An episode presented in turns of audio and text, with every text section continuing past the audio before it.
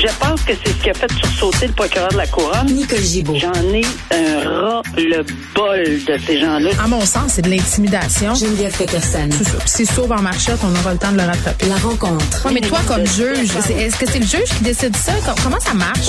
Oui, oui, oui, oui, oui, oui, oui, oui. C'est le juge. La rencontre Gibault-Peterson. Salut, Nicole. Bonjour Geneviève. Bon, on va revenir euh, sur la mort tragique d'un adolescent de 16 ans happé euh, par une voiture à Saint-Lin-des-Laurentides. C'était un délit de fuite. On a déjà couvert euh, ce dossier-là ensemble. La police qui cherchait qui était le coupable d'une personne visiblement qui est partie sans porter secours, sans même se retourner. Ça fait un mois là, que les policiers travaillent d'arrache-pied pour identifier qui pourrait être à l'origine de ce délit de fuite-là.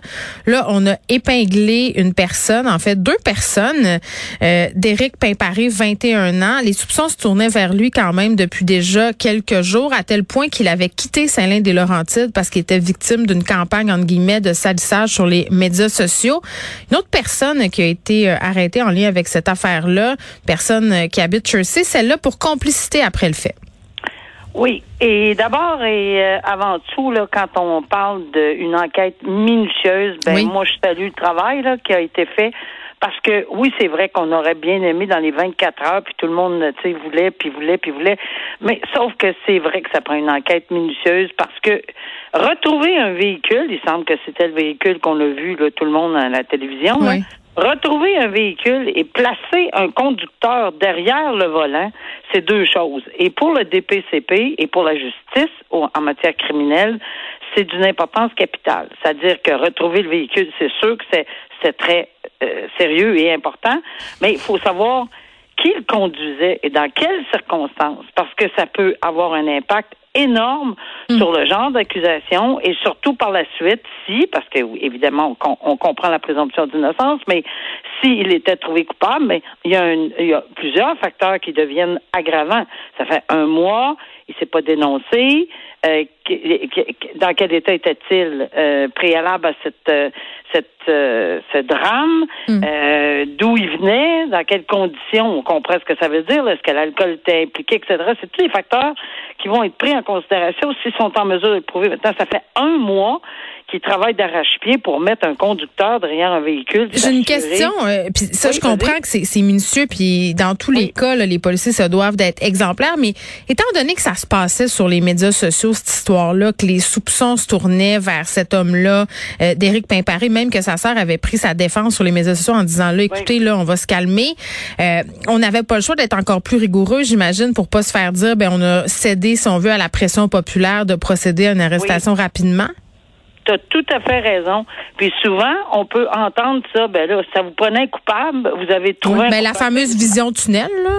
C'est ça, la vision tunnel. On dit pas que ce sera pas ça qui va être invoqué. Éventuellement, on sait pas ce qui va être invoqué. Mais Ouais. peu importe, je pense que c'est quand même du travail très, très, très professionnel qui a été effectué par euh, euh, les policiers dans Mais ce dossier-là. un mois, Nicole, imagine-tu, tu as ça sur la conscience, tu vas pas voir la police, tu le sais que c'est toi, tu sais Ouais. qu'il y a un petit gars qui est mort, Ben, ça paraît pas bien. Qui- c'est- mettons que pre- prenons pour acquis là, que toutes les pistes donnent sur cette personne-là, Oui. puis que on voit, tu sais, potentiellement c'est c'est c'est la personne qui sera accusée, puis qu'on pense qu'on est en mesure d'en faire la preuve hors de tout doute Oui. raisonnable. Ben c'est sûr, un mois là à avoir ça, sa conscience, un mois ne pas se déclarer, un mois à, à tu sais à fuir dans le fond là. Mais puis l'autre qui Euh, l'aurait aidé aussi là-dedans, là. Exactement. Alors, c'est sûr que ça va avoir euh, comme euh, ça, ça va avoir un impact sur les facteurs euh, aggravants. Et euh, nettement, je, je vais m'avancer à dire nettement sur Mm. une possibilité de remise en liberté. Parce que si tu as fui pendant un mois puis tu Ah, donnes des ça. garanties, je vais, me je, vais, je vais me représenter. Un des critères va être obligé d'évaluer sur la s'il y a une demande de remise en liberté. Mais moi, je, je prédis que la couronne va s'objecter clairement à la remise en liberté. Hum, C'est une terrible euh, histoire, euh, clairement, Terrible. de ce jeune Émile Martineau qui marchait en bordure euh, d'une route. Il est allé visiter un ami. Il est allé porter des CV, cherchait une job. Épouvantable Ouais, histoire. Pour le deuxième, ben effectivement, on sait pas exactement la nature des Hmm. accusations. Ben, c'est ça complicité après le fait, donc on Ben, va suivre c'est ça. pas là. déposé, c'est pas déposé. Ouais. Alors j'ai hâte de voir si ça va être complicité, complot. Euh, Il y a beaucoup, beaucoup de choses qui me qui, qui me titillent, là, mais mais mais oui, on parle de complicité, puis ça serait dans C'est le motif de l'arrestation. Après ça, tu as raison de le souligner. On, on verra euh, les On accusations. verra que le DPCP a, dé- a décidé Voilà. de déposer.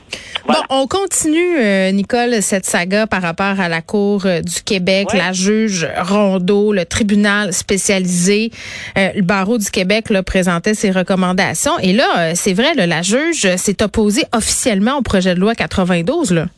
Ben, après avoir reçu euh, peut-être une fin de non-recevoir Oui. de sa présence, euh, on a parlé, j'ai entendu des propos de dire, ben non, ça se fait pas d'amener des juges en, en, en- ou qu'un juge témoigne en commission parlementaire. Mais elle disait, euh, etc. je vais déposer un mémoire. Elle le fait, là, elle le fait Oui. hier. Mais avant tout, là, il y a quelqu'un qui oublie qu'en 1996, il y en a eu des commissions sur la loi sur la justice administrative. Et oui, il y a des juges en chef qui sont allés témoigner. Fait qu'il y a quelqu'un qui l'a oublié à quelque part. Moi, j'étais là en 1996. Je me souviens de cette... De, je me souvenais pas des dates. Là. On a dû me rafraîchir la mémoire. Mais oui, ça se fait. Bon. Ça, c'est pas fait. On comprend que ça aurait peut-être été un peu difficile d'avoir une conversation limpide, là. Oui. On sait pourquoi, là. Puis oui, ça porte un fort malaise. Et, mais en quelque part, en quelque part, je, je me dis c'est ça aurait été important. Bon, ça aurait été important de l'entendre. Par contre, je suis allée me les taper.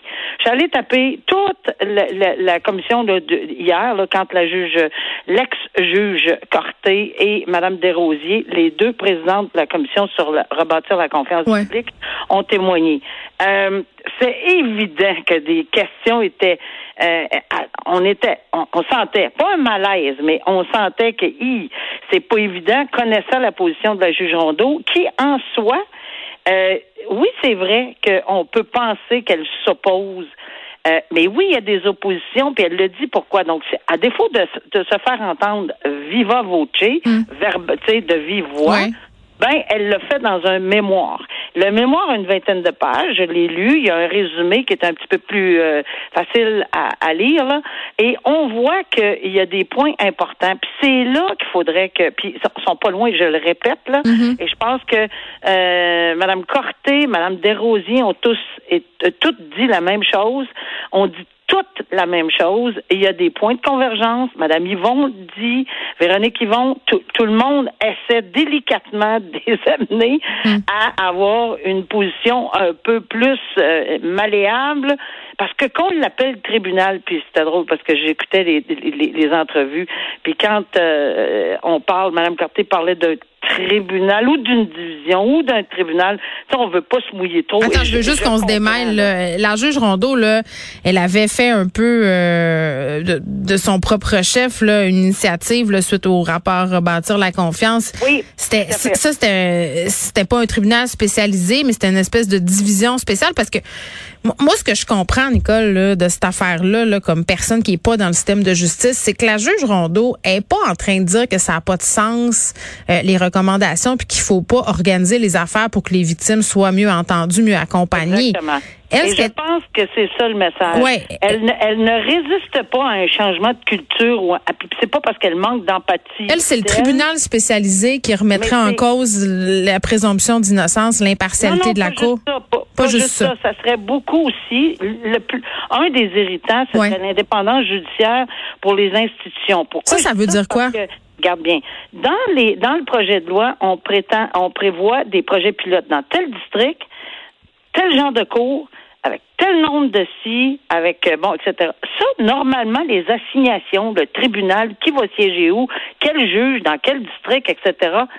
Ça relève de la Cour du Québec. C'est ça le rôle de la Cour du, du Québec, euh, que- comme juge en chef, là, d'assigner des gens, de voir où elle, ce que, ce que j'ai compris dans son dans son projet accès, Oui. euh, qui est accusation dans un contexte conjugal et sexuel, puis qui va commencer là, alors en janvier. Ben c'est que ça serait un petit peu, elle- elle va diriger un peu le tout là, dans, dans, dans- au Québec, puis d'essayer d'implanter ça de façon euh, graduelle, mais pas juste dans un district, puis qui, quoi, quand, comment. Ça, normalement, ça devrait être sa responsabilité, pas la sienne, mais la responsabilité de, la cour, de la juge en chef, oui, dans les circonstances. Et il y a des il y a des irritants comme ça. Puis c'est là-dessus, si on dit qu'on s'ingère dans cette indépendance institutionnelle, parce que l'institut comme tel, c'est leur devoir de dire à telle place à Chicoutimi, il va y avoir telle division, il va y avoir telle autre division. Si quelqu'un d'autre, par une loi, le fait, c'est là que j'ai peur qu'on fasse des contestations judiciaires. Et c'est ce que je disais ce matin en entrevue. J'ai peur que ça s'étire, mais que ça s'étire au niveau constitutionnel, parce qu'il y a plusieurs constitutionnalistes qui se sont euh, penchés là-dessus, puis ont dit un instant, c'est un terrain qui, qui euh, tu sais, c'est mou comme terrain, n'allez pas là. Euh, bon, alors moi je vois une longue contestation mm. puisqu'on veut pas. Donc j'ai compris, puis c'était très délicat de la part de Mme Corté, très délicat de la part euh, de Mme Desrosiers de dire écoutez, il y a des points de convergence, Mme Yvon le dit également, il y a des points de convergence, appuyez ceci euh, là-dessus, travailler en travailler ensemble. Oui, la chasse gardée, on peut mettre ça de côté, la politique aussi. Tout le monde. Le, barreau suggère, puis il n'est pas contre, il n'y a, pas de personne c'est comme marcher des coquilles d'œufs, qu'on l'appelle très bien. on a fait des comités euh, transpartisans. Je pense qu'on est capable d'arriver à quelque chose. Euh, on, va continuer. Je pense qu'on le souhaite tout le monde. Ben, les victimes aussi, parce que ce sont les premières euh, à partir de, ces délais-là. Brièvement, Nicole, on revient sur cette alerte Amber, la plus longue quand même à avoir été déclenchée, là, malgré des garanties qui ont été offertes au tribunal.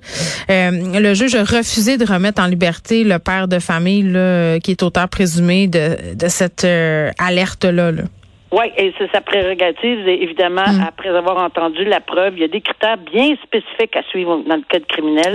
Même si on offre des garanties, les meilleures garanties du monde, si on n'a pas, si selon la preuve qui a été présentée, mais il y a un ordonnance. Mais il y a des antécédents, euh, cet accusé-là. Mais si effectivement, selon la preuve qui a été présentée, comme je dis, il y a des ordonnances de non-publication. Le, le, le, fait que euh, ça a été entendu euh, et décidé, c'est parce que ça pas ça n'a pas fait en sorte que le, le juge était euh, convaincu hmm. qu'une remise en liberté, en tout cas qu'on a qu'on a respecté euh, la preuve là-dedans qu'on pouvait le remettre en liberté. Alors euh, c'est c'est pour ça qu'on le fait pas. Puis on, même avec les plus grandes les plus grands objectifs